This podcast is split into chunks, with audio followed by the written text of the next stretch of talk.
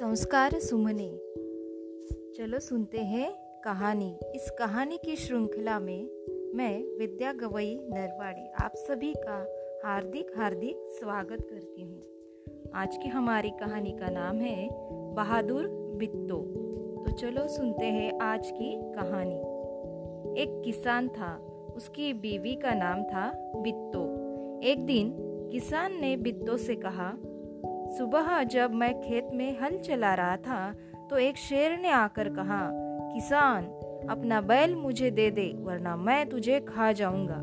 बिट्टो ने उससे पूछा तो आपने क्या जवाब दिया? किसान ने कहा, मैंने कहा, तू यही रुक, मैं घर जाकर अपनी गाय ले आता हूँ। अगर तू बैल खा लेगा तो हम लोग भूखों मर जाएँगे। यह सुनकर बिट्टो को बहुत गुस्सा आया। उसने किसान को फटकारा। घर की गाय शेर को खिलाते हुए आपको शर्म नहीं आती? अगर गाय चली गई तो घर में न दूध, न लस्सी। बच्चे किस चीज़ के साथ रोटी खाएँगे? बित्तो को एक तरकीब सूझी। उसने कहा, तुम फ़ौरन खेत में जाकर शेर से कहो कि मेरी बित्तो तुम्हारे खाने के लिए एक घोड़ा लेकर आ रही है। किसान डरता डरता शेर के पास गया। उसने कहा, शेर राजा हमारी गाय तो बड़ी मरियल है, उससे तुम्हारा क्या बनेगा? मेरी बीवी अभी तुम्हारे लिए एक मोटा, ताज़ा घोड़ा लेकर आ रही है। बित्तो ने सिर पर एक बड़ा सा पगड़ बांधा और हाथ में दराती लेकर घोड़े पर सवार हो गई। घोड़ा दौड़ाती वह खेत पर पहुँची और ज़ोर से चिल्लाई, अरे किसान, तू तो कहता था कि तूने चार शेरों को फांस कर रखा है। यहाँ तो सिर्फ़ एक ही है, बाकी कहाँ गए? फिर वह घोड़े से उतरकर शेर की तरफ़ बढ़ी और कहने लगी अच्छा कोई बात नहीं, नाश्ते में एक ही शेर काफ़ी है। इतना सुन, सुनना था कि शेर डर के मारे कांपने लगा और भाग खड़ा हुआ। यह देखकर बित्तो बोली, देखा, इसे कहते हैं हिम्मत। तुम तो इतने डरपोक हो कि घर की गाय शेर के हवाले कर रहे थे।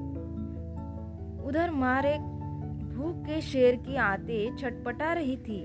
एक भेड़िए ने पूछा महाराज क्या मामला है?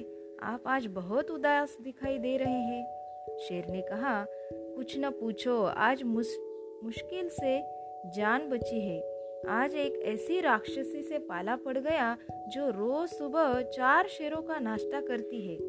यह सुनकर भेड़िया बहुत हंसा। वह सुबह झाड़ी में छिपकर सारा तमाशा देख रहा था।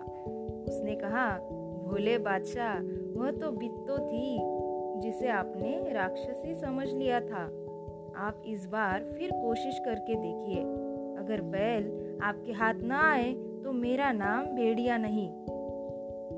बहुत कहने सुनने पर शेर किसान के खेत में जाने के लिए तैयार हो गया।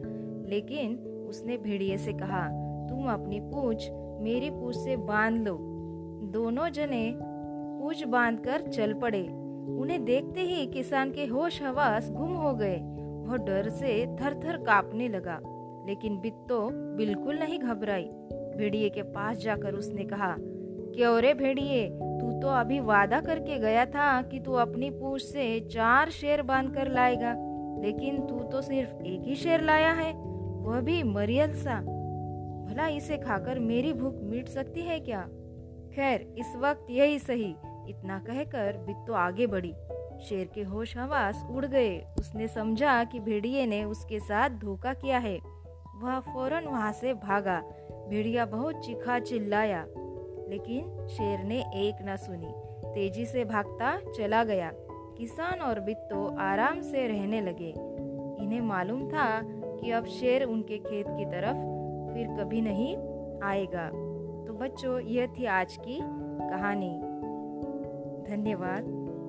Stay home stay safe thank you